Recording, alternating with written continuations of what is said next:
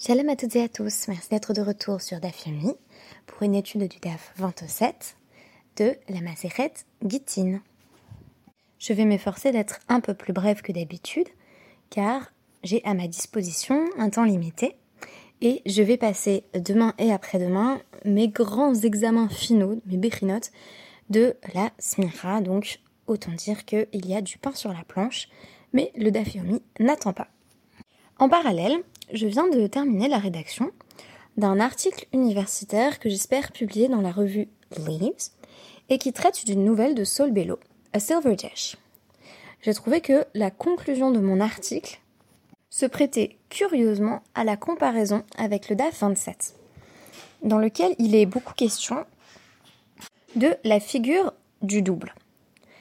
Qu'est-ce que cette figure du double? Eh bien tout simplement, on a dans le DAF un certain nombre de situations problématiques qui peuvent émerger lorsque une personne, un mari, avait donné son contrat de divorce afin qu'il soit remis à son épouse un chaliard, et que celui-ci a perdu de vue le contrat pendant un laps de temps plus ou moins long. Et voici que le chaliard retrouve le contrat. Est-ce toujours véritablement le même contrat? Notre Guémara va faire s'affronter ou se répondre de Mishnayot qui semblent transmettre un enseignement contradictoire. À savoir que d'une part, on semble nous dire que le contrat peut malgré tout être remis à l'épouse, donc le chalier peut présupposer qu'il s'agit du même contrat. Et dans un second cas, on nous dit au contraire qu'il faut retourner auprès du mari, vérifier que euh, le contrat est bien toujours le même, sinon le chaliard ne peut pas aller jusqu'au bout de sa démarche. Alors, dans quelles circonstances estime-t-on qu'il s'agit toujours du même contrat de divorce? Eh bien, on va avoir un certain nombre de cas qui vont être développés dans notre DAF où on aurait un double possible du mari. C'est bien simple. Il suffit qu'il y ait euh, dans la même ville, dans la même zone géographique, une personne que l'on connaît bien qui porte le même nom que le mari pour que le doute s'installe. Et si ce guet était en réalité le guet d'un autre homme? Le cas échéant, on n'a plus aucune certitude. Or, nous avons précisé dans notre podcast intitulé Lector in Fabula que ce qui compte vraiment dans le guet, c'est l'émetteur et la destinataire.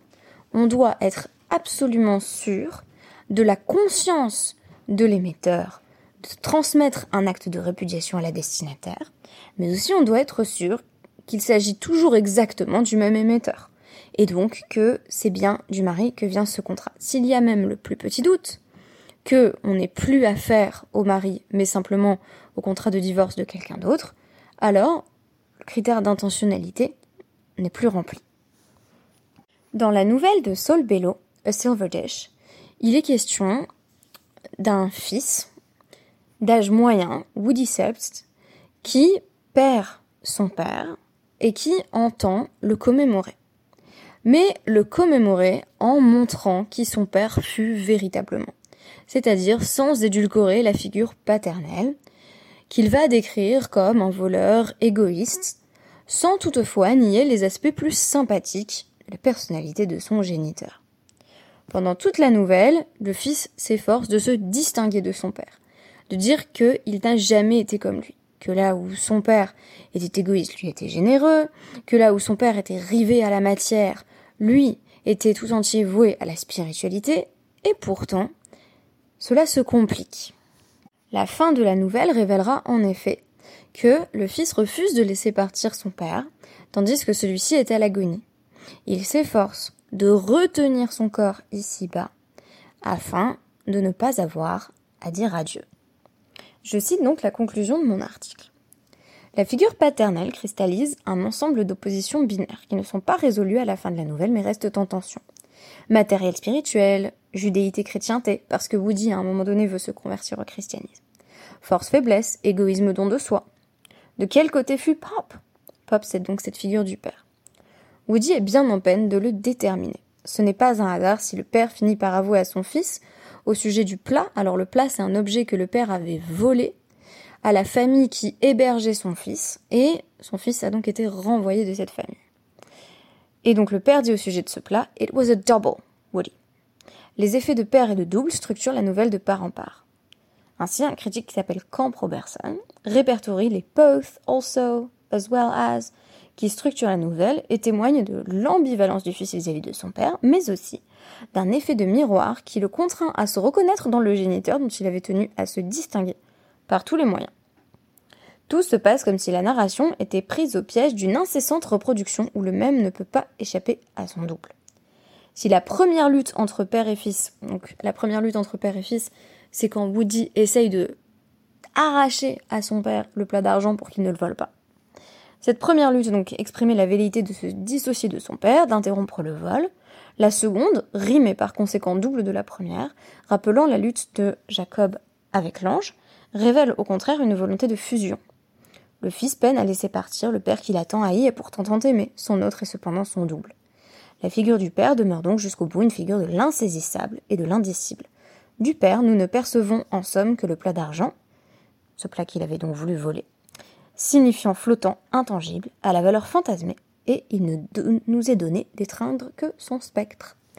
Voilà, donc ça c'est le genre d'article universitaire que j'écris, et je, voulais justement donc le lier au DAF avec la question euh, de l'apparition du double euh, dans le cadre de la rédaction du contrat de divorce. Alors, tout commence par notre Mishnah qui nous dit donc Hameviget, Ve Avad Menu, donc c'est encore un chaliard qui apportait un guet à l'épouse et puis il l'a perdu l'espace d'un instant. Metzor et Alta, il le trouve tout de suite, caché. Il peut continuer à apporter le contrat de divorce, Ve pas sous. Et si il doit le chercher pendant des jours, des semaines, et puis que par la suite il retrouve le contrat, là, ça ne marche pas.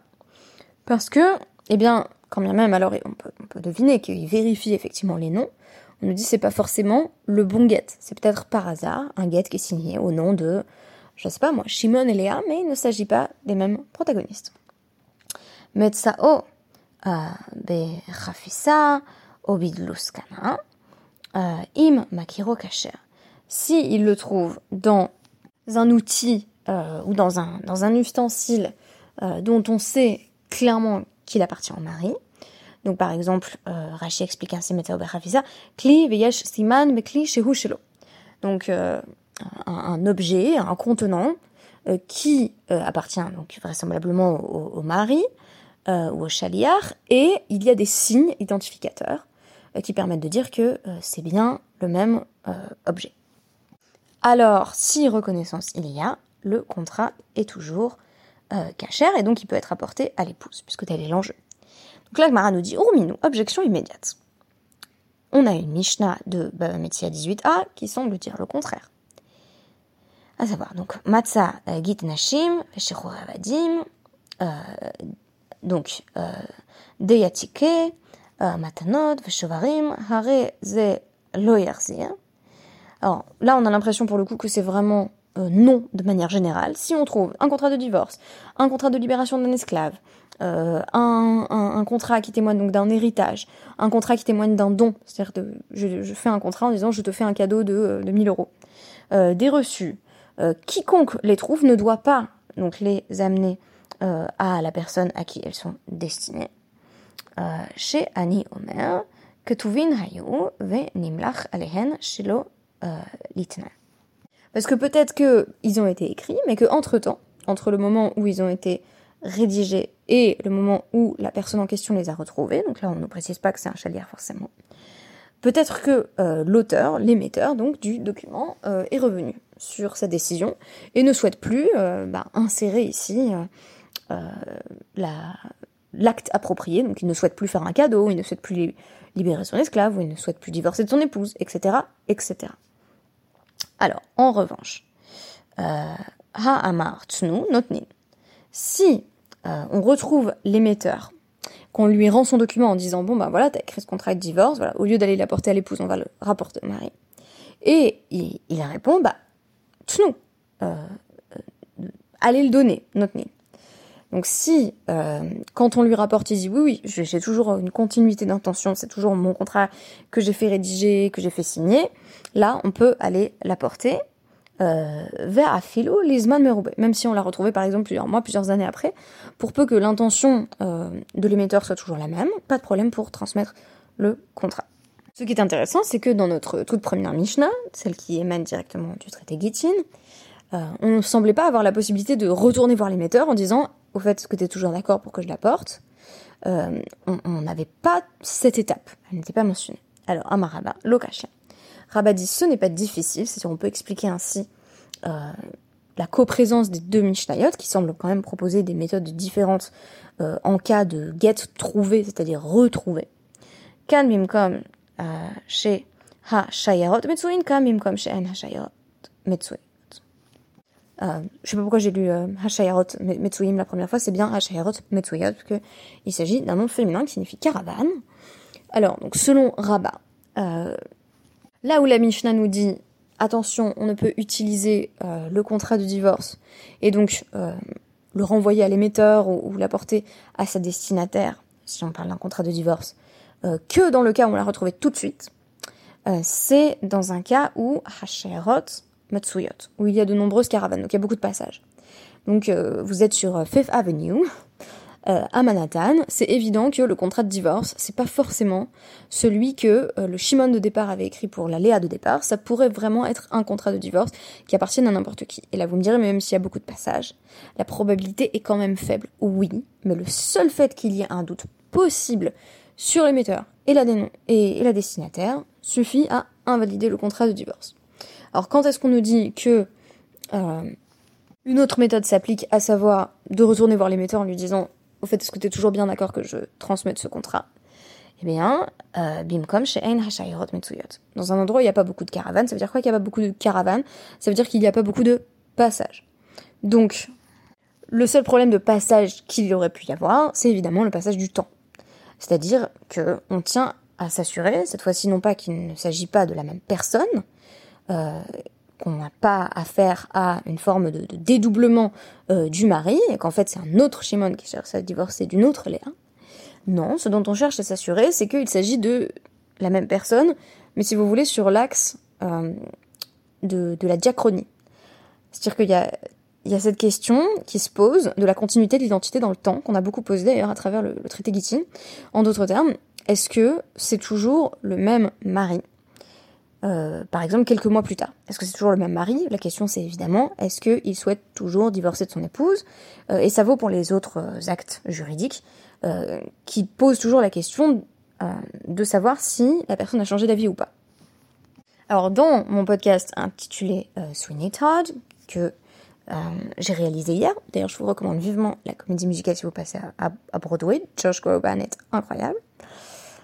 La question était celle de euh, la validité, ou plutôt la non-validité potentielle de l'acte juridique, si le mari est particulièrement en colère.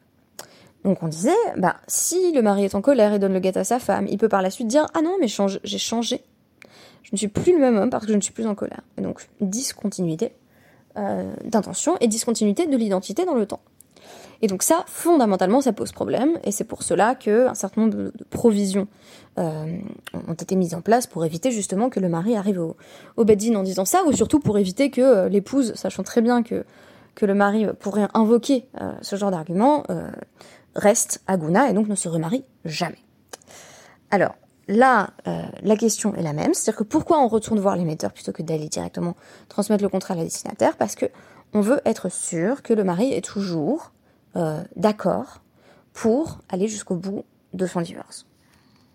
En d'autres termes, le postulat contient pour acquis, celui de, la continuité euh, de l'intention et de l'identité dans le temps, euh, mérite en réalité d'être vérifié.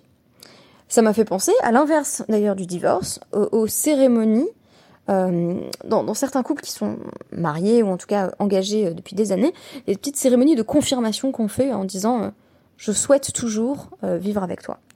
Or, c'est quand même mieux si on fait cérémonie de confirmation que, que si à l'inverse on se dit, euh, en fait, je suis plus sûre. Mais là, c'est un peu comme si on avait effectivement retour à l'envoyeur. On va voir le mari et on lui dit, au fait, est-ce que tu es toujours sûr que tu veux bien divorcer de ta femme? Et comme on l'a vu, ça ne se limite pas au cas des Gitenachim, ça va s'appliquer à à peu près tous les types de, de contrats. On tient à s'assurer que la personne juridique euh, bénéficie, là encore, d'une certaine continuité de l'identité et de l'intention. Et donc finalement, la question du doublement, c'est pas simplement est-ce qu'il y a quelqu'un qui est passé par là, qui s'appelait comme moi, et euh, c'est peut-être son guette qui est tombé dans la rue. Là, ce serait plutôt le double sens classique en littérature de un autre moi euh, qui, vient me, contrecarrer dans mes plans. Je vous renvoie là-dessus à, à Donjon et le double d'Autorank. Là, on a l'autre question, c'est le double du point de vue euh, de l'axe temporel. C'est-à-dire que si le mari pouvait avoir changé d'avis, alors il serait en quelque sorte un double de lui-même sur l'axe de la temporalité, mais avec des éléments de discontinuité. C'est-à-dire qu'on nous dit, attention, vérifie que c'est toujours le même. Vérifie qu'on a toujours affaire au même mari, comme si, en allant le voir, on pouvait avoir affaire, là encore, à une sorte de double. C'est en ce sens que euh, la réflexion euh, induite par la nouvelle de Solbello Servetech me semblait passionnante. C'est-à-dire que le fils est en quelque sorte le double du père sur l'axe de la temporalité, c'est une idée qu'on retrouve chez Lévinas par exemple, et en même temps, le fils est bien plus qu'une simple copie de son père.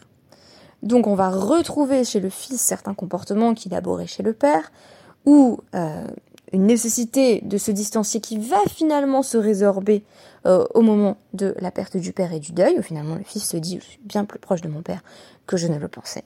Ici, c'est un peu la même chose, c'est-à-dire que l'évolution de l'identité amène à se poser la question de si on est vraiment toujours la même personne euh, et de si on est resté, en quelque sorte, un double de soi-même.